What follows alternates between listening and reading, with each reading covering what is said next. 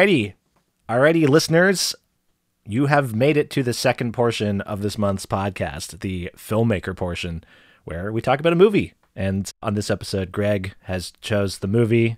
Greg, what movie did you choose? So this movie is called It's Such a Beautiful Day. It's an animated trilogy of short films that were made by this filmmaker Don Hertzfeldt, who is most known for the short film Rejected. And basically what they're about is this character named Bill, who is like a pencil stick character. Like he's just like a very generic looking sort of stick figure guy. And he's supposed to be like the everyman, but the movie slowly unveils that he has like this dark family history and essentially just like a genetic mental illness that is like debilitating for the brain and body and it's never really explicitly stated what it is like there are hints of it like dementia and like non-hodgkin's and other stuff like that but it's never like specifically said what it is but it really is more about like Bill's point of view as his brain is unraveling and his his life is basically collapsing. And and like the it's it's really interesting because like the layout of the movie is it's I want to say vignettes in, in two different ways really vignettes where like there are little sequences that serve as narrative vignettes but then literally on the screen there are like little black circles that are showing different little loops or multiple items in the same shot without all of them being on one white background. Like it's it's very selective and like sort of piecemeal with its focus of attention on stuff. So yeah, like I said, he made this short film Rejected. It's the uh, if you don't recognize it from the title, you might recognize the line "My spoon is too big" with a guy with a spoon that's too big, and he's standing next to a man in a banana costume. And then there's also another short where a man's anus is bleeding while uh, little cartoon creatures dance and sing and cheer. So, you know, it, it also ends in a cacophony of chaos and destruction. And uh, yeah, I think it's like a it's almost like a condensed nine minute version of the movie that we're going to talk about. In a way. Kind of. Yeah. At least tonally and stylistically. It seems like if you watch Rejected first and then you watch it's such a beautiful day. You're like, yeah, that makes sense. That's the same guy. It's like a demo, right? Like a little palette Ap- appetizer. An appetizer. Yeah. yeah, there you go. Greg, where did you where did you find out about this movie? Did you watch the uh, the rejected cartoons first and then fall in love with them and then sort of follow this man's career, or was was it kind of no? So I was just on Netflix one day. My my friend was moving back into his dorm, and I offered him to like I was just there hanging out and I was offering to help him unpack stuff. He's like, "No, I got it." So I was like, "All right, well, I guess I'll just pull something up on Netflix for us to watch." And then I randomly just saw this. I was like, "Oh, it's a stick figure. It's called It's Such a Beautiful Day. It's 62 minutes. I have no idea what this is about, but play." And then an hour later I was like, "Holy fuck. My whole world just got turned upside down. I'm going to die one day." was uh, was that like a like a real um, eye opener for you? Have you seen anything before this that has dealt with uh, existentialism in this in this sort of morose way? No, I have not. that was definitely yeah an eye opener for sure. Especially because yeah, and I had never seen Rejected, so it was only later that I was like looking into Don Hertzfeldt's other stuff, and I figured out he had a YouTube channel, and then I clicked on rejected, not knowing what it was, and I watched it and I was like, oh, I've heard different parts of this quoted so much over the years. I, yeah, that makes sense that this is a thing, but I'm also surprised that I never discovered it before that moment. It should also be noted that this man is not responsible for any of the Pop Tarts commercials that you saw in 2005 or 2006, because there was a series of animated Pop Tarts commercials that literally just aped off his style directly from Rejected. Like, they figured it was generic enough that he couldn't copyright it and therefore they could just basically steal it. So if you've ever seen like the little pencil drawing cartoon characters of like the little girl and the dog and like another guy with like weird patchy hair, not Don Hertzfeldt. Legally, there's nothing he can do about it except just shout out to the crowds. I did not make these Pop Tarts commercials. And he even points out in like his text commentary for that short, he's like, I think anyone that's actually seen Rejected would understand how anti-commercial I am, and I didn't just sell out to who? What is it? Post, whoever makes Pop Tarts? Probably General Mills. Oh, maybe I don't know. I'm a big Pop Tarts guy, so I should know that. So that's a great way to start off our discussion of this movie is uh, Pop Tarts. And to be fair, I still eat Pop Tarts, They're tasty. but They're anytime snack. and I remember seeing those commercials on like Nickelodeon or something back when they were a thing.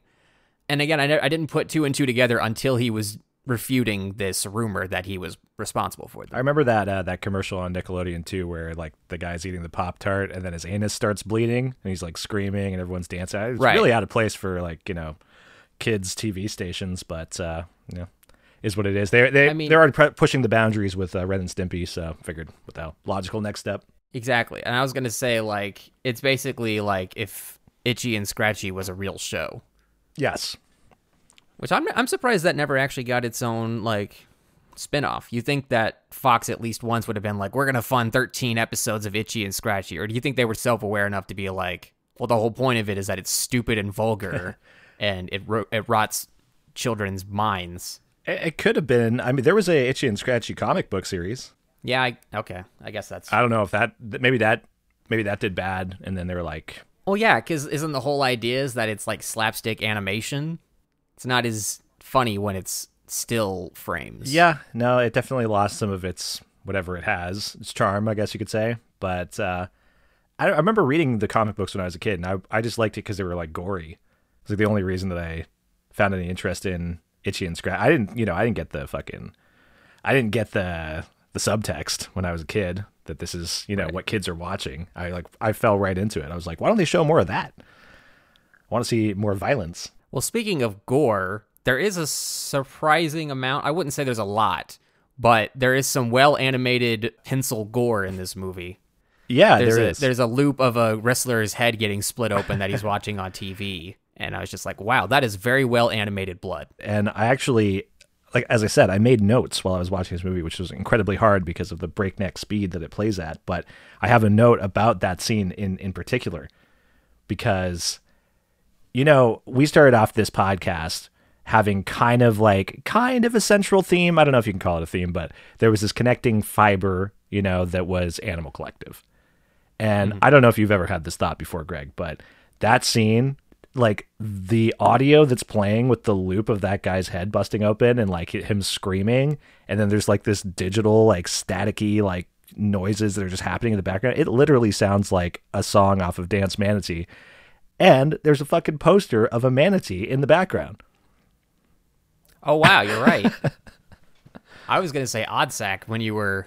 Well, it- to the th- there's some conclusion. there's some parts of this that are totally like Oddsac, and part of me thinks like, I guess the shorts would have come out before Oddsac came out. So I can I can actually I have the timeline right Okay. here. I I bought the Blu-ray to this film because I'm such a I love it so much. Die hard. And it came with a little booklet of like stills and like photos from the stop motion animation that appears in the movie, like like still life, but in a like quasi animated way.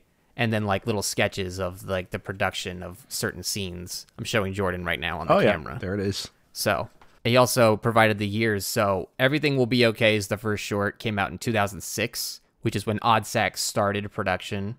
I am so proud of you came out in 2008 while they were in the middle of production, and then the third one came out in 2011 after it was done and released. So So this thing was side by side. it's possible that Danny Perez, being the weird artsy filmmaker that he is, saw these shorts at a film festival and it partially inspired his style. But I think Danny Perez is also just insane enough as is that he doesn't need to harp on the not Pop Tart guy. These guys both came to these wacky conclusions on their own. I think. Right. So I actually wanted to ask you. What did you make of this movie, never having seen it before? Because this is, I think, is my like fourth or fifth time watching it. Well, I you know like I didn't watch any of the shorts. This was like I watched the whole thing as a feature film, and I I don't know that like I think that it makes so much sense watching it as a feature film. I you know I, I mean I guess like whatever state of it you see is probably the one that you'd probably connect to the most. But I can't even really imagine it as being like three separate things because they're so interconnected. But uh, I, I liked it. Yeah, I, I thought um, you know what I thought. This is basically Beau is Afraid. Yeah, You know, and, and It's like a more. It's like if Beau is Afraid was like more of a uh, like visual nightmare. Yes. in spots. Like there are bits of that movie that kind of have a similar vibe. Well, the third but the third act or the the third short is like it's that whole scene from Beau is Afraid where he's you know goes into the play in the middle of the forest and like it's like you know you will do this you will have three sons you will do this you will wander around it's like the whole third act is literally the narrator being like and then you will do this and then you will Yeah, actually, you're right. Because after I had seen Beau is Afraid, I think afterwards I was reminded of this movie specifically because of that ending and how like they project this like ideal end of life scenario or like just life timeline in general. Mm-hmm. I mean, yeah, I think it's a it's like Beau is Afraid in in the sense that that you know the the final act definitely hits some of the same beats as the final act of Beau is Afraid. It kind of everything onward from that bit in the forest during the the play performance thing, but also like just the uh, the idea of like the unre- unreliable narrator is like you know very much the the case with Beau is Afraid and with It's Such a Beautiful Day. Like the, mo- Yeah. the movie starts off where you're kind of like, okay, okay, like this is, I'm getting a lot of information like very quickly, but okay, it makes sense. And, and a lot of it's kind of relatable at the beginning because it's like mundane shit, right? Like, you know, just going to the grocery store and being like particular about what, you know, produce you're picking up because of whatever neuroses you have. You don't want the crotch level produce. Yeah, exactly. I mean, like I, you know, I go for produce that's like buried under because I don't like the idea that people are probably touching the stuff at the very top. I've never thought about the crotch level thing, but it makes sense now that I hear it out loud. Now you're going to be doubly paranoid. I'd be doubly paranoid. Pick out a mango. exactly. So it's like it works because it's it is relatable to some degree, even though it is easy to identify. Like, wow, this guy has a lot of like, you know, neuroses about his day to day life. And then I think it's just it starts to go kind of really crazy when it's when you're like, oh, and then he spent all night like burying bodies, and you're like, whoa, wait, wait a minute, what? And then it's like jumps to the next day, and then th- things become like it's almost like the facsimile of the facsimile effect, where things start to get a little different and a little like a little weirder and maybe disconnected as as things go on, even though it is almost like a loop that we're seeing this guy in. Yeah. Stylistically, it kind of reminds me of like Mr. Robot and that that same yeah the unreliable narrator way, but also like, uh, yeah, that's actually an aspect of the movie that I never noticed before this rewatch was because there is so much information packed into like every minute of the movie. It's easy to miss stuff, and this time I watched it with subtitles. There's a line where when he's in the hospital and the doctor's like explaining his illness to him, it's essentially talking about how when people are this sort of mentally ill, their brain creates fictional scenarios and explanations to try to cope with what they're dealing with or try to explain it in some way. And so there are like little vignettes, narrative vignettes of like old family members from his past and other stuff that, you know, I think is initially presented as the narrator stating it like, I don't know, is prima facie the right phrase? Am I just trying to get fancy with Latin to I have match up with your use of facsimile?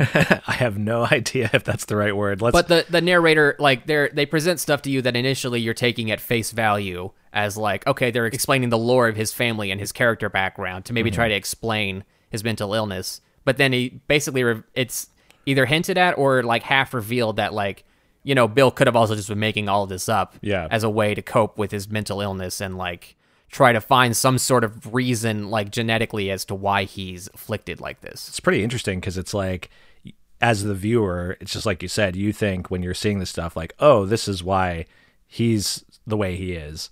But really it's the opposite like the way he is is why that story is being told. Because when i'm like seeing it's like oh he had a he had a you know half brother named randall who has metal hook arms and like ran off into the ocean screaming what was he screaming boona or something boone boon Boone. boon and then just he, he wanted to fly like the bird, and then that itself is like tragically sad. yes But then, yeah, it, it's like you were saying. Like I think you were getting to. I don't want to take words out of your mouth, but basically what you were saying Mm-hmm. is like later on, it's sort of revealed that that might not have even been a thing. It might have just been Just some something weird- that Bill remembered. Yes, like a, a fictitious memory to help him cope with why he was. Maybe he's a replicant. and like a Blade Runner is going to come and kill him if he escapes from the prison colony off off Earth. And they implanted false memories in him to make him think he was human and not realize he was a replicant. And Or maybe It's open for interpretation. I just want to rewatch Blade Runner and this is in the Blade Runner universe. This is actually a Ridley It Scott is. movie. This is actually the movie that society fell apart because of because everyone saw it and they were so depressed that they had to go have uh, holographic anime waifus. which will be the future. Trust me. Have I have I have I told you about my my distaste for Blade Runner before? No, but you know what? Let's save it because I'm not prepared to be upset today any more than the discussion of this movie would lead me to be. Okay, fine. We'll put it on the back burner. Now I'm going to be giving you the stink eye for the rest of the podcast just because you brought that up. All right, but um, anyway, back to Bill. This movie is, as Jay Bauman would say, although in this case I'm using it unironically, borderline experimental, if not just actually experimental. It's it's like people talk about like the Spider Verse movies pushing the medium of film, like. You watch this fucking movie? it makes Spider Verse look like, you know, kids playing with their action figures.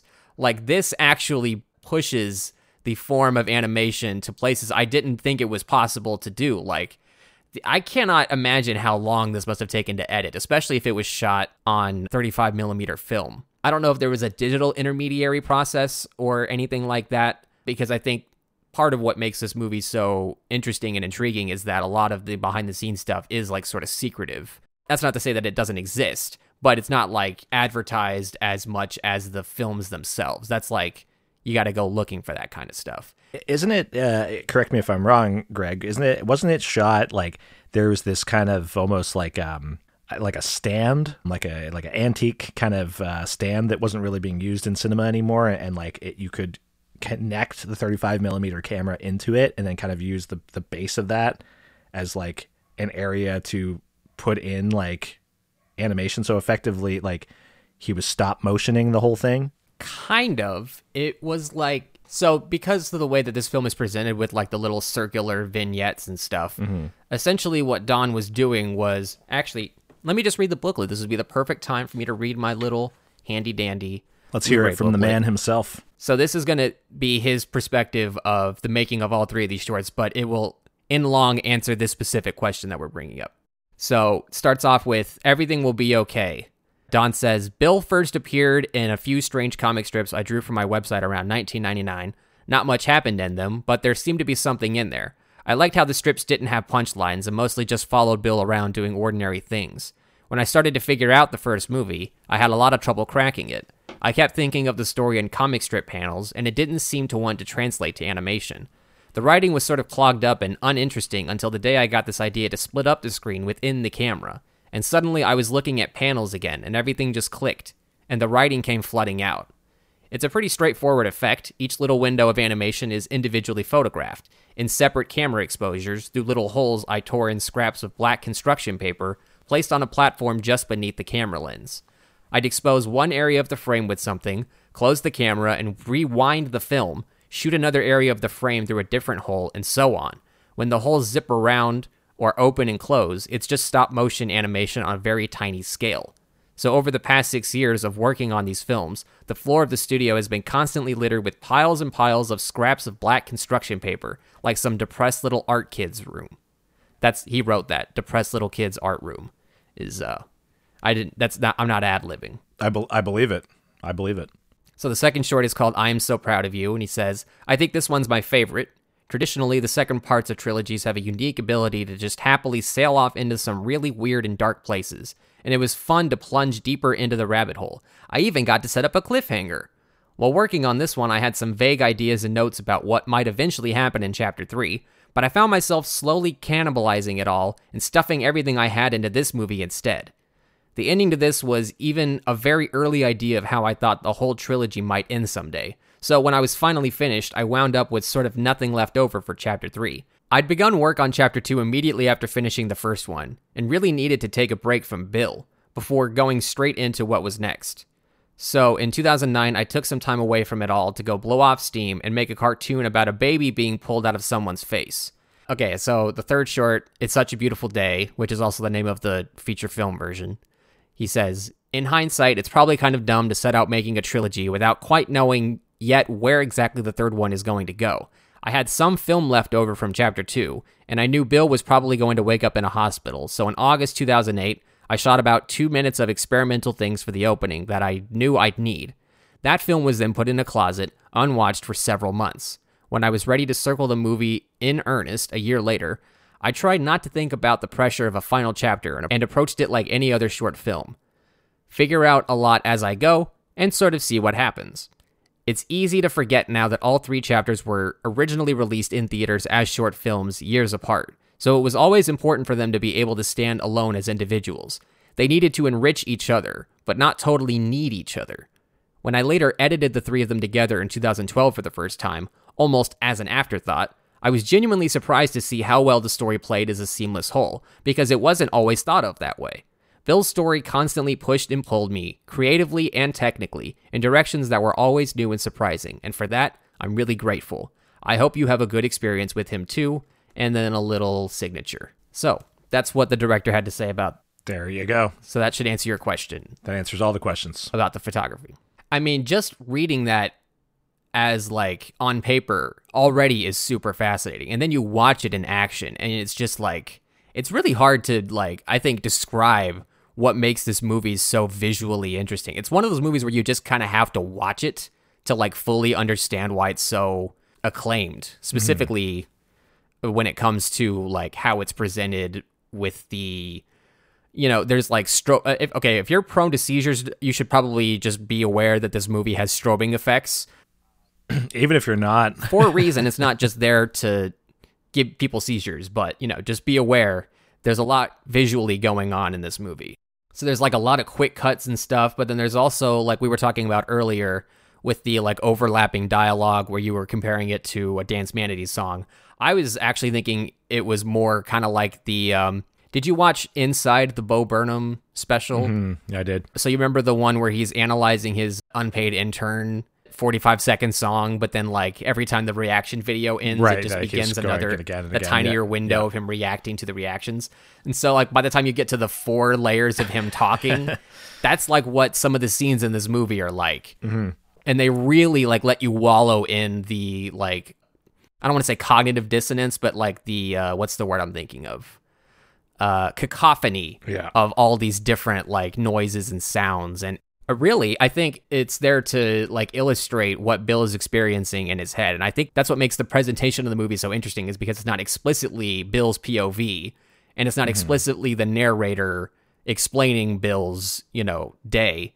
It's kind of a mishmash of the two and that's kind of what don was saying was that this movie is very freeform in terms of like structuring and animation but because of the you know thematic and loose narrative threads that you're able to follow it's able to take it from the beginning to end and i don't know if anyone even him could have predicted that this movie ends the way that it does like I, you can sort of say like you know oh well if I, if you watch breaking bad he's either going to go to jail or get killed you know and so obviously when he dies in the finale everyone goes oh obviously it was that you know it was never not going to end like that Spoiler alert. Right. Whatever.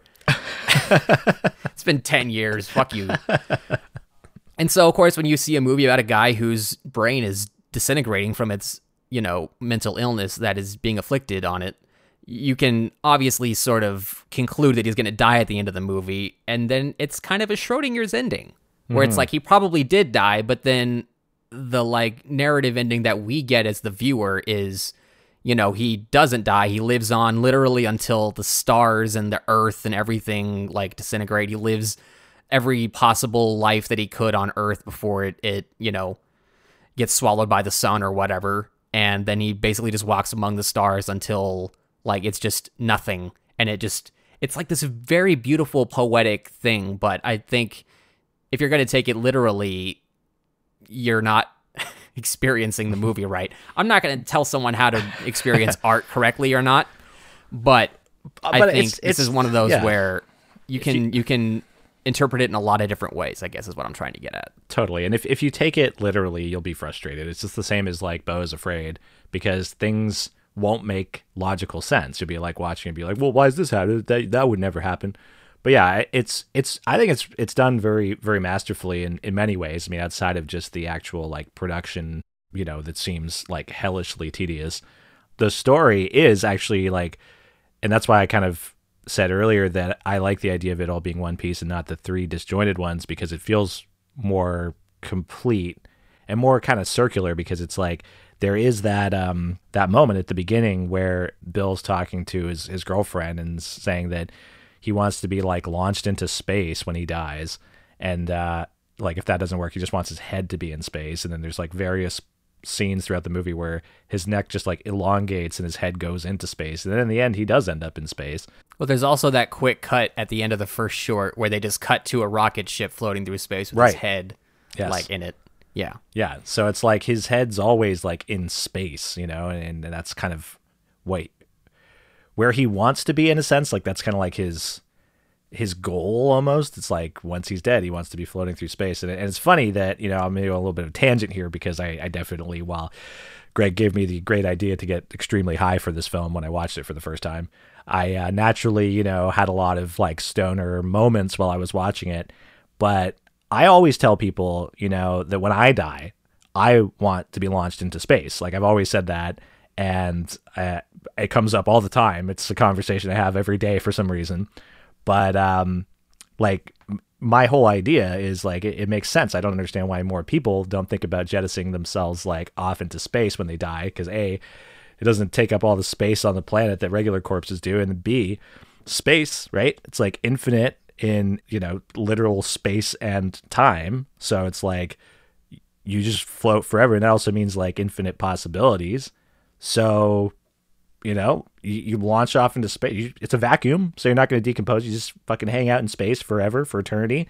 And at some point, who knows? Maybe you wake up, some ancient civili- some alien civilization has revived you, and now you become their god.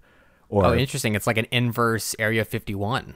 yes, or or the more likely scenario is you become a lab rat and you get like experimented on and tortured, basically. Well, you're dead at that point.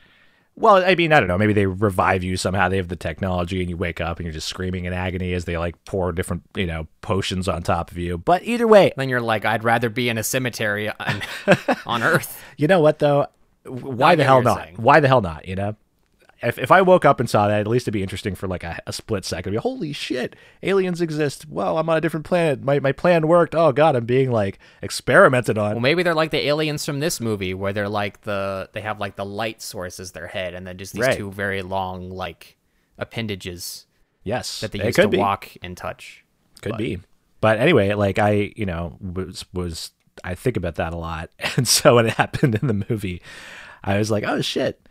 That there you go." There's and then and then, you know, that kind of coincided with my sort of stonery thought about, you know, being having corpses launched into space was that it is infinite possibilities. So like in the end, you know, him living out every possible life it, it kind of makes sense in that in that in that realm of infinite and endless possibilities. I think also like the movie, you know, it I think two two of the main themes is like it's existentialism, but it's also like solipsism. So it's like it's just it's really hard for Bill to really have any grasp of existence beyond himself, right? Yeah. I, I guess my brain was I was gonna respond to your point, but then my brain was like, wait, what does solipsism mean? It means that you can't like really um, prove any anything is real outside of your own kind of like your own bubble of of things that you can sense and, and tell is real. Oh, okay. So you're saying like like atheism or agnosticism are like a solipsistic belief? I think it's more tied in with existentialism, where it's just kind of like you know, you you are to some degree aware that you exist, but can you really prove anybody else does? Oh, okay. So more like the Truman Show. I don't understand philosophical Kinda. concepts. I just know things I've seen in movies.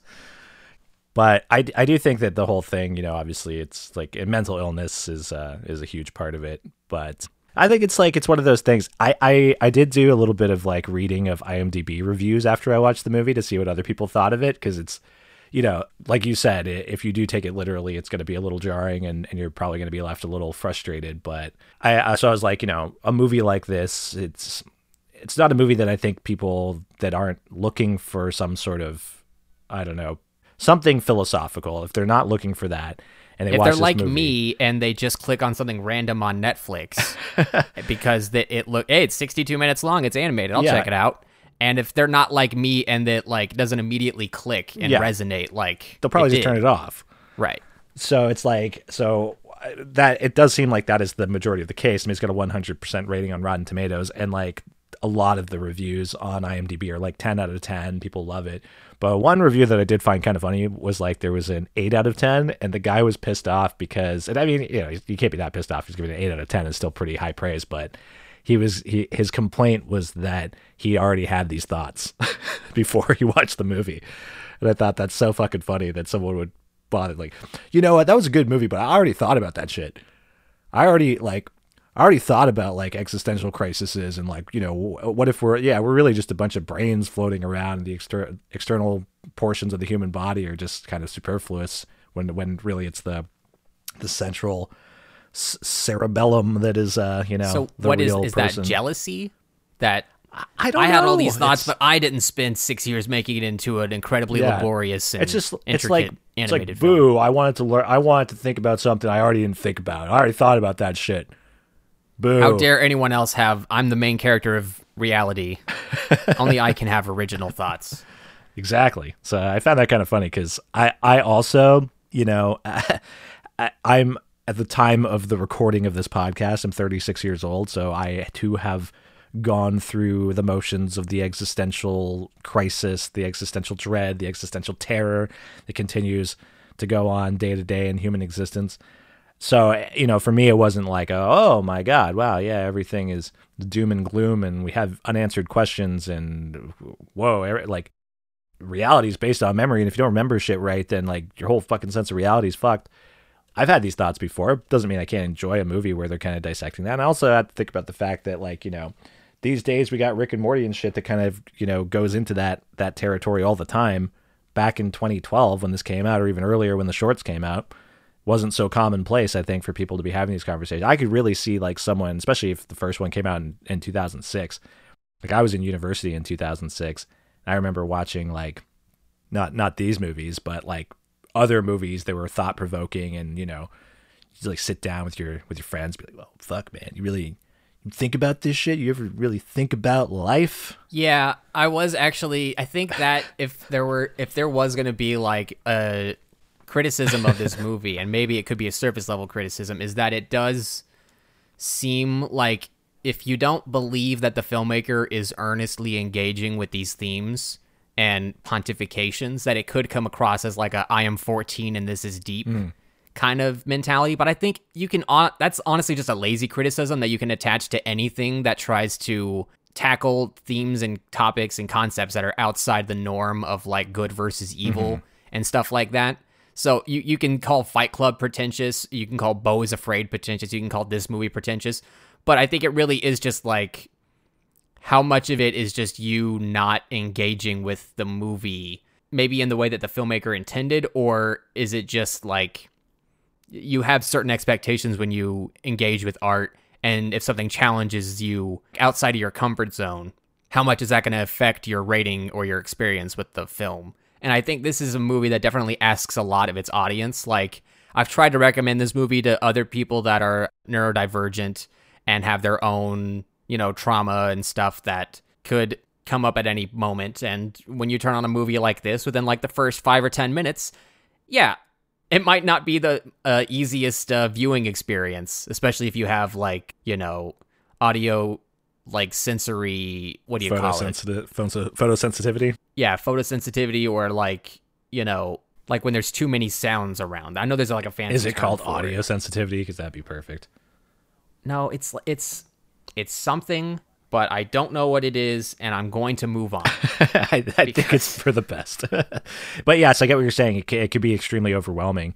I mean, even for anybody, it's obviously like an overload of everything on purpose to give you that that almost roller coaster ride experience of what it's like to be Bill.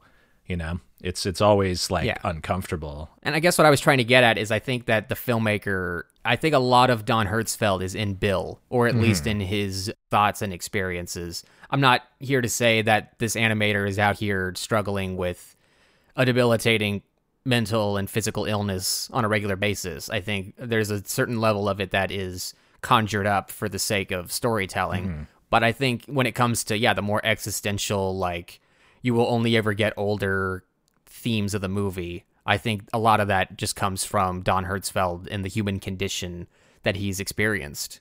So mm-hmm. that's I think what really makes this movie feel so real and earnest is that it does seem to come from a very genuine place. And the fact that it is written, directed, animated, partially scored, and narrated by did I already say narrated? Whatever. Clearly I'm not as smart as Don Hertzfeldt, but the point I'm trying to make is this is one filmmaker's complete unique vision. Mm-hmm. And there is just something about it seeing executed so I mean, is flawlessly I don't even think is a word you can use because there are intentional flaws in the film to help like like heighten the moment or highlight a certain emotion or, you know. So, Yeah, it's true. I think that like also the um to add to what you're saying, where like you know it is obviously a lot of Don, his persona is is this film or some extension of it, but I think that it it it works so well outside of the context of it just being him because I think it is ultimately relatable and whether or not he has all the same things as Bill, where it's like you know he's got some horrible mental and physical disability we all kind of do to some degree because like that that that disability is dealing with life and it's like the questions that are, arise in life and the kind of realization the the self-awareness of life is is like to some degree a mental illness that we all have to kind of like deal with in life to varying degrees some right. people Well, it's like you know his mental illness in specific is like the catalyst for him tackling these questions and quandaries mm-hmm. while simultaneously, you know, lapsing in and out of consciousness d- depending on where he's at, like on the street or in the hospital or something. Sure, like it get it gets qu- quite extreme for Bill, but I mean, you know, if you look at just kind of the the basic stuff that I think uh, the way that I can sort of summate this point is like the movie starts from like a sympathetic perspective where you Bill is the everyman and you can place yourself in his shoes because of how the regular things in his life seem to be. But then it turns into a more ep- empathetic perspective where you may not be experiencing the same things as him, but because it's presented in this like raw emotional and like very human way, mm-hmm. which is kind of ironic considering that he's just a stick figure. Yeah. It really helps the audience like get on the same page and yeah, like just that empathy is what helps carry the rest of the the story.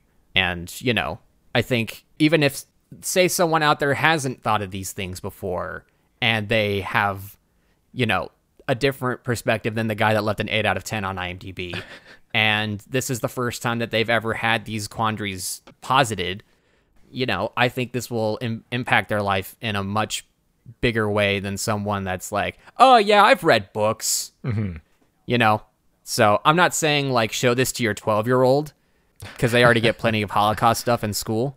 But, you know, I think it's it's definitely like maybe it's not a movie for everyone, that's for sure. Mm-hmm. But I think the more people that see it, the better, because I don't think it's going to change society. But I think it's a very important piece of art that has a very unique and specific point of view.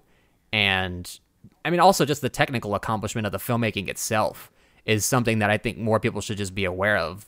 I mean, it's crazy the amount of work that probably went into this. Like, I, again, Greg's bringing up his documentary. Here we go. Everyone take a drink for the musician and a filmmaker drinking game, which I am going to write out one day. I've, I've been editing all these episodes, and I could very easily make a drinking game. I love it. Uh, Jordan just took a sip of his beer. Nobody saw it or heard I'm it. the only but- person playing the game.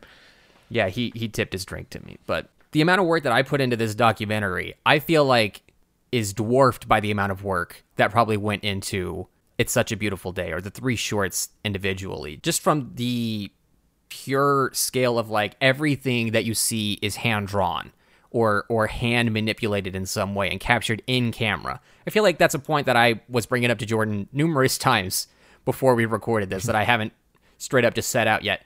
Almost everything you see, I feel like it is actually everything you see is captured within the camera and it combines like various forms of photography like there's the you know studio lit animation but then there's also like still life with a low frame rate that's sort of meant to like imitate movement but also sort of works as like an animation loop there's a really interesting shift in the visual style of this movie around two thirds of the way in, around when Bill gets his diagnosis that he doesn't have much longer to live.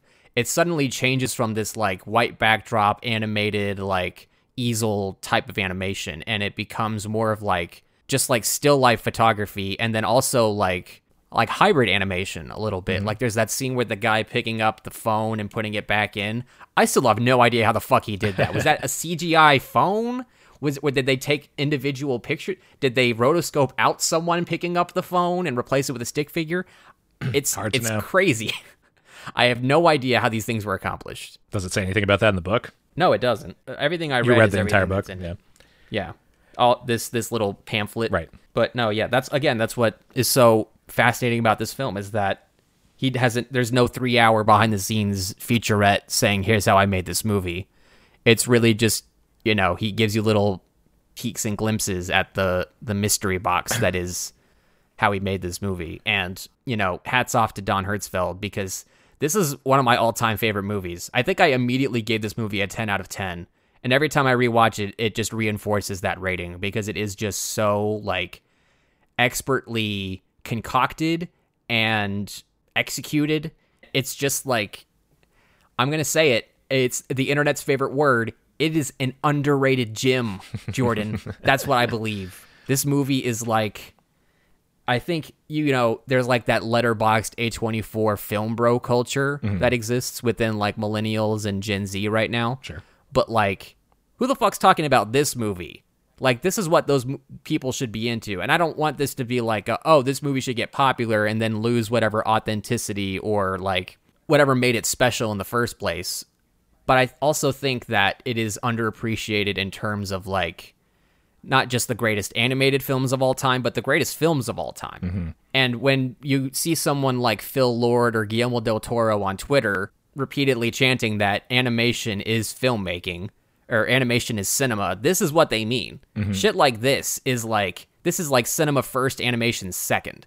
Which again, just the fact that he had this animation background and sort of approached it in such an unconventional way, I think really comes across in the final product, where it is presented in this very unconventional format and structure, but you're still able. It's like kind of like how a David Lynch film is like you can follow an emotion or a thread, but it won't necessarily be A, B, C, D, E, F, G.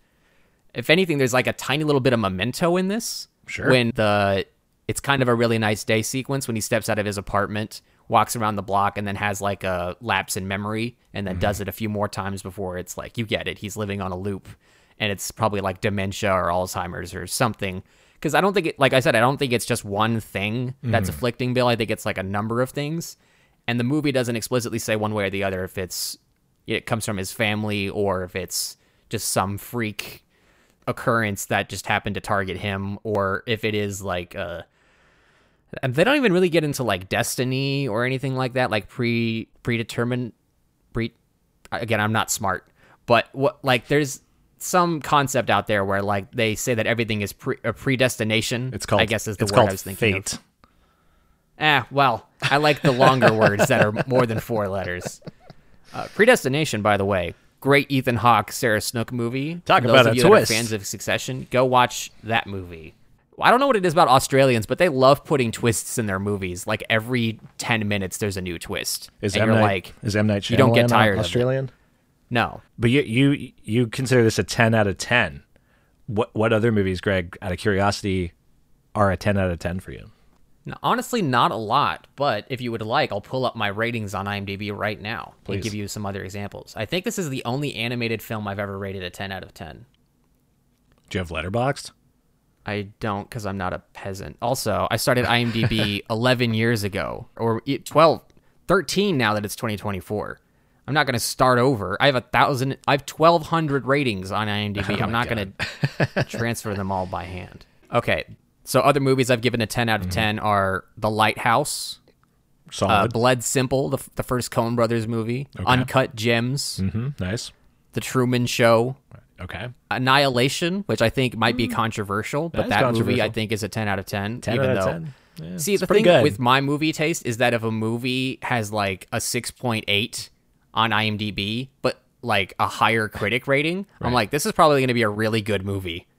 and it's just not going to be a conventional one that will divide a lot of audiences.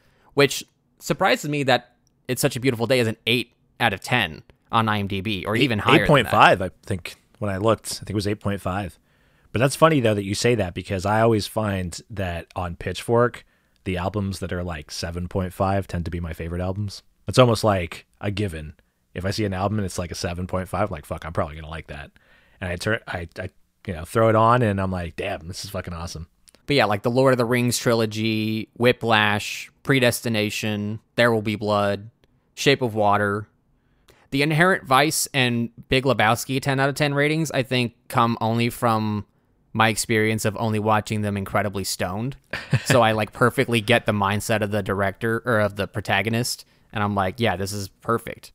Have you ever tried to read the book Inherent Vice? No, but I've heard that it's a it's weird. It's unreadable.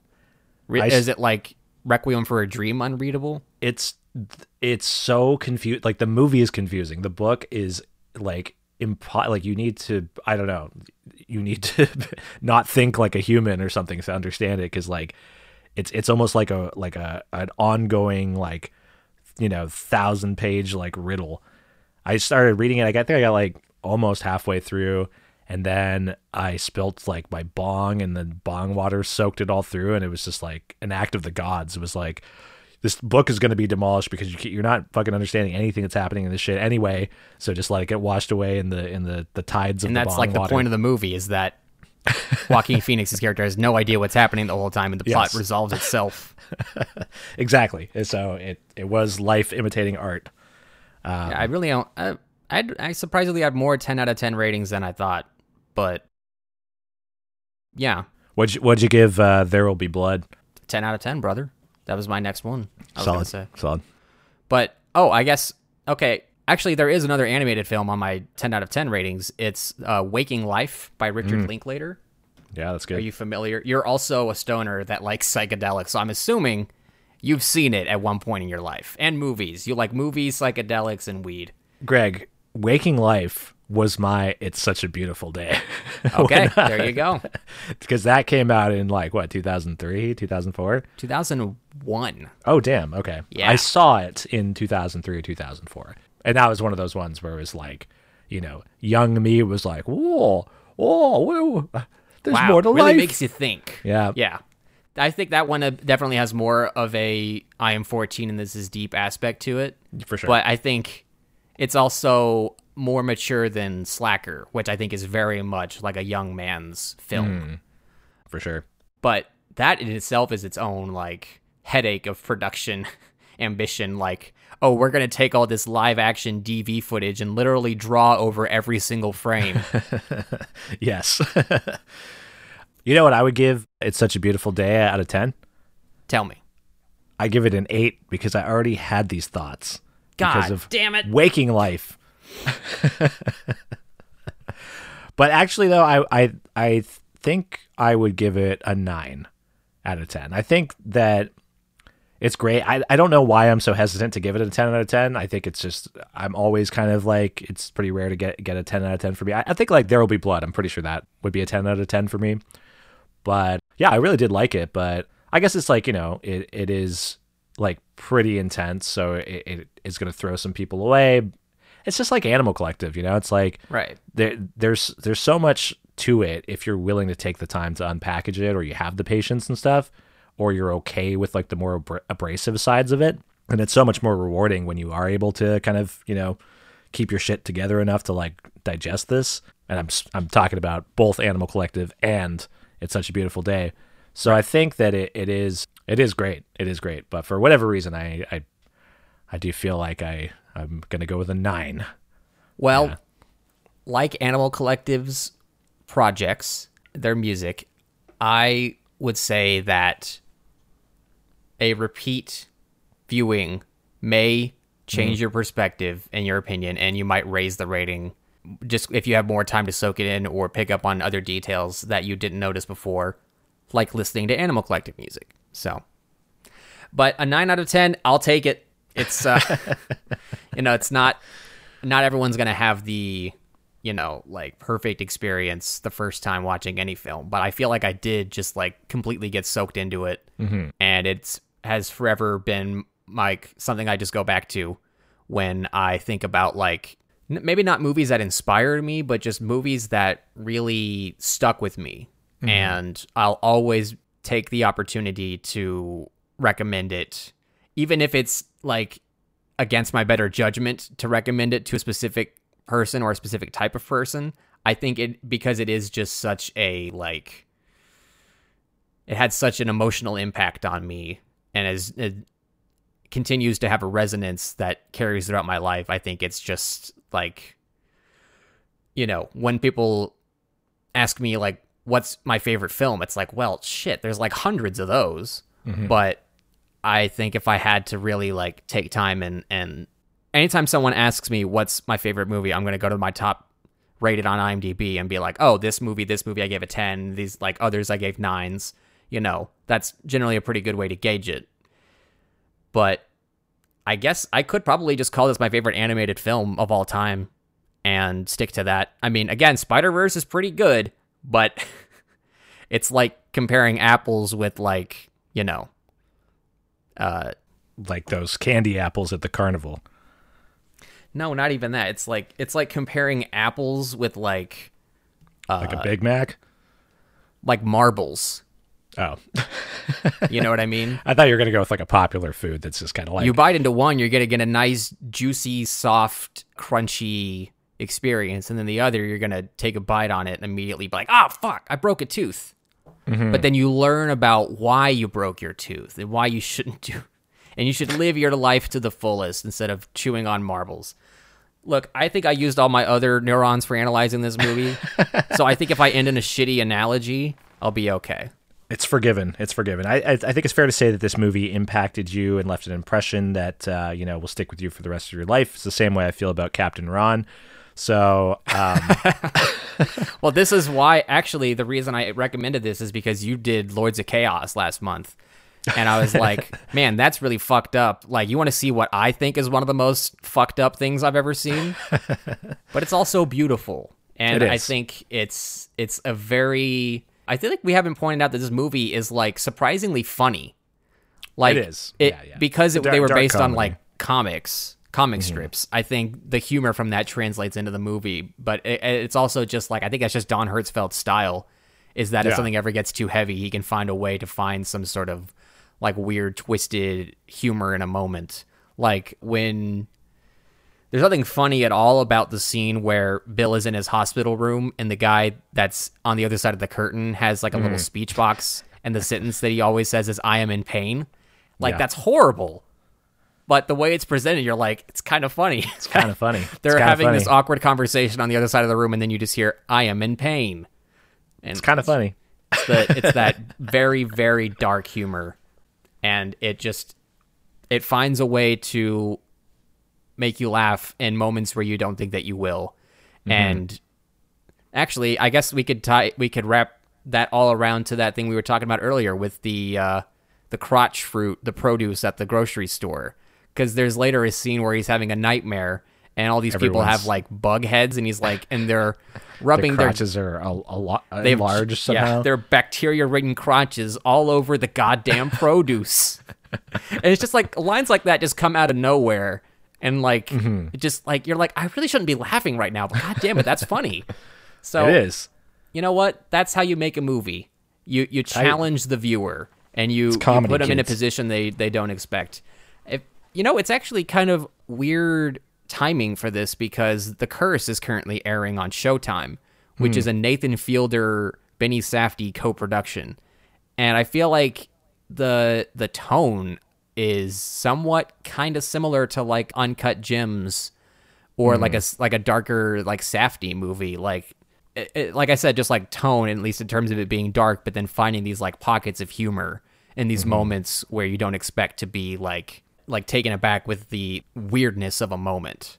Mm-hmm. And yeah this movie I feel like not everyone will respond to this movie the same way but I'm glad that stuff like this exists and that we can enjoy it in the little time that we have on this earth. I'm glad that we exist in a very small pocket of time in the grand spectrum of the universe's existence that we can enjoy this very specifically made piece of art because, you know, come a million years from now, none of it's going to matter. We're not going to be here. This movie is going to be gone. You know, Uh, these cities are going to be flattened by nuclear explosions and the, the plants will start growing out of the dirt and, you know, life will reset until eventually the sun swallows the earth. So, you know, what I'm trying to say is, Jordan, you should just give this a 10 out of 10 anyway because it's not like you have that much more time to uh, think about it. Did we mention? Uh, t- did we did we say Happy New Year to our listeners yet, or Oh, should I we guess just not. add that in right now after? Yeah, Happy that? New Year. We're all going to die. Happy New Year. One step closer to the grave, everybody. We uh we we like to remind everyone. And before we wrap this up, I, I just I just want to quickly go through through a couple little little notes that I I, I put here on my phone while I was watching it. Okay, well, I These are thought I had the perfect ending there with my uh, universe speech, but It, uh, it was pretty good, but you didn't know that I was going to say I something else after. So Hertzfeldt after all. the pipe is leaking. The, pipe, is leaking. leaking. My anus is bleeding. That's got to be a nod. That's got to be a nod. He probably came up with those around the same time. Must have. Everybody dies by getting hit by a train. Yes. Okay. I was trying to. I. I. That thought came up earlier. I was trying to find a way to fit it into the conversation. Yes. Uh, every time one of his family members is like horribly like crippled by some disease or you know have some sort of mental illness that they're dealing with and they're like in a horrible place, you think, oh, that's how they're gonna die, and then the narrator goes, and then they were hit by a train. Mm-hmm. it's like it's like an Arrested Development running gag. yeah. Which I don't know. What's the significance to that? I, think it's know. just chaos. I think is really Just all chaos. that it just boils down to the chaos of the universe. Like you expect life to go one way and then it kind of ties into the theme of the whole movie. Bill didn't think he was going to just get sidelined by his own brain, you know. That's true. That's true. His train of thought, perhaps. Oh shit. Oh, Actually, so, that wasn't uh, that good. I take it back. Yeah, I know. Sound editing. Yes, the sound editing and mixing in this. Yeah, Fantastic. absolutely amazing. I mean, this movie, I don't even think it was nominated for any like major awards. Yeah, the most it got was the Village Voice Film Poll. Fourth place for Best Animated Film. It's like some community news newsletter or something. Know, it's like some like yeah, New York local publication. But it's not like if it were first of all, it should have been nominated for Academy Awards, although I think as time goes on in this ever expanding void of existence that we live in, the Oscars have started to sort of reveal themselves as very cynical and like it's not really about the merit of the art or the talent of the creator, it's about clout and connections mm-hmm. and politics. So, you know, to say, oh, this movie should have been nominated for an Oscar, it's like, well, it's really arbitrary at that point. Mm. However, I think it would have gotten a more mainstream audience or even just acceptance from more than just like a niche audience. Like it, it would have more of a cultural footprint than, hey, have you heard about this movie? Which isn't to dog mm. on the movie itself. I think it that's just the way that it goes whenever you're an independent animation filmmaker. Like uh, Rejected, I think was nominated for an Oscar, and maybe it won. I, I can't remember, but yeah. So that all being said, sh- it should have been nominated for best animated film. It should have won, and it should have also been nominated and won best editing, best sound, editing. editing, and mixing. Back when they were separate categories, now it's just best sound. You can't hear it, but I'm rolling my eyes I can hear it. it's just yeah i mean the the photography and the animation is one thing but a big part of animation is the sound and especially here, like the those those like freak out scenes and stuff where there's so much going on. Like the blending of the It's awesome. music the sound effects the narrator often just overlapping like cutting himself off totally for for fans of dense, you know, uh, soundscapes, like fans of Animal Collective tend to be. This is a fucking dream come true. Like, I actually kind of regretted not not watching it on headphones I regret not asking geologists about this movie.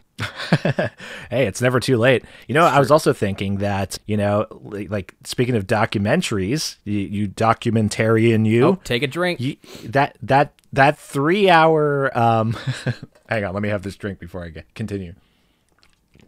Ah, that 3-hour documentary that we all want from Don Hertzfeldt about this movie. You should make it. Why don't you reach out to him? Uh, I mean, that's kind of like that's like being like, "Hey, I want to make a documentary about Catcher in the Rye. I'm gonna go to uh, that guy's house. What's his name? J.D. Salinger. I'm gonna go to J.D. Salinger's house and ask him if he wants to participate." you know what? You got to think about the end result. You don't have to think about the uh, the the trials and tribulations of getting there. You just have to think about the end result. And trust me, Greg, if if what you're looking for is to get this movie a wider platform for more people to see it, then you know what? You should make this documentary. Fair, but not everyone is as emotionally open and available as Travis Bowles. But if they were, Fair. the world would be a much better place. That's all I gotta say. Yeah. Who knows? Okay, my last thing, my last note before we conclude this very well timed podcast is that I know this doesn't make any sense and it would go against everything that the movie stands for, but I thought it would be really funny if when it ended, It's a Beautiful Day by U2 would start playing for the end credits. It maybe might have if he could afford it. I think he should have just done it it- like that. That that would have fit his his style, and it would have been so funny. I would have squirted milk out of my nose if uh, that song played at the end. But since it didn't, I think maybe we should end this podcast with "It's a Beautiful Day," just right into it. Man, we almost got away with monetizing this thing. Okay, fine. Actually, I think our regular outro music fits the tone of this movie perfectly well, Jordan. So, God damn it! you know what? The, the any- listener will hear right now, as soon as we're done giving our outro. We've reached the conclusion of this discussion. Everyone, please go watch this movie. And for the record, if you're looking for this movie, check bitterfilms.com, which is Don Hertzfeldt's website. It links to the Vimeo where this movie you can rent it or you can buy it on demand, which you should do, or buy one of the Blu-rays if they're available, and if they're not, follow him on Twitter until it is. And also, real quick before we wrap this up, we forgot to mention that as we were preparing for this podcast, Don Hertzfeldt himself announced his next feature film called Me True. and it's amazing because it's he's put out three short films uh, in the World of Tomorrow series in between It's Such a Beautiful Day and Now. So this is like his first like full-on feature. I think he said it's going to be a musical. At least that's how he hinted at it from the very beginning. So we really don't know what's in store, but it's an exciting time to be a Don Hertzfeldt fan. So everyone go watch this movie and thank you for listening. We will see you next month. Anything to add, Jordan? Nothing at all. Watch this movie. It was miserable in the most beautiful way. Well, that's a, I, I like that. That's a nice little way to end it. All right, thanks for listening, y'all. Take it easy.